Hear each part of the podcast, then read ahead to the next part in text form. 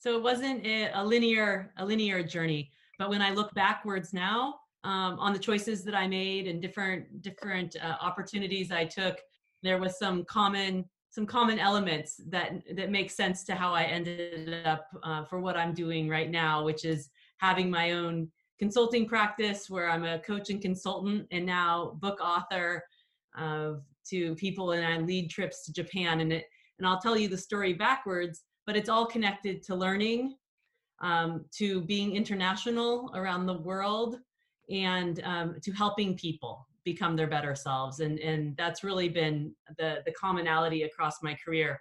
So when I was in university many years ago, I, I thought that I was going to become a, a university professor. I was really passionate about healthcare and healthcare policy, looking at global global healthcare and uh, so out of college i out of university i took a role as a research associate at the university of california san francisco and worked in health health policy research for two and a half years. And what i really loved about that was the academic um, element of research and um, contributing to uh, you know i would say the broader discourse. I don't know if that's too complicated of a word but uh, broader knowledge um, for the world. But what was missing for me was the direct connection with people. The things that I enjoyed were going to conferences and talking to people and sharing knowledge. Um, I've always been an international person, though. I in university I'd studied in Spain, and then after university, before this, you uh, before the research job, I moved to London for a year.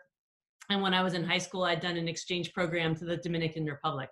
So I still had that pull inside of me, and I applied for a Fulbright scholarship and moved to i was awarded it which was really exciting and moved to australia to do my master's in, in public health policy there.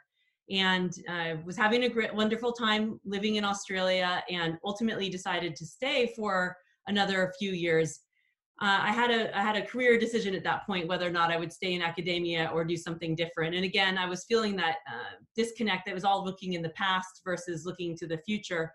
And I decided to stay in Australia, but took a job as a at PricewaterhouseCoopers as a consultant. And so that was a nice bridge into what I'm doing now. And then I moved back to the United States after four years in Australia. And this is where I started learning and practicing lean. I took a role at uh, the Stanford Children's Hospital, and I was there for almost six years.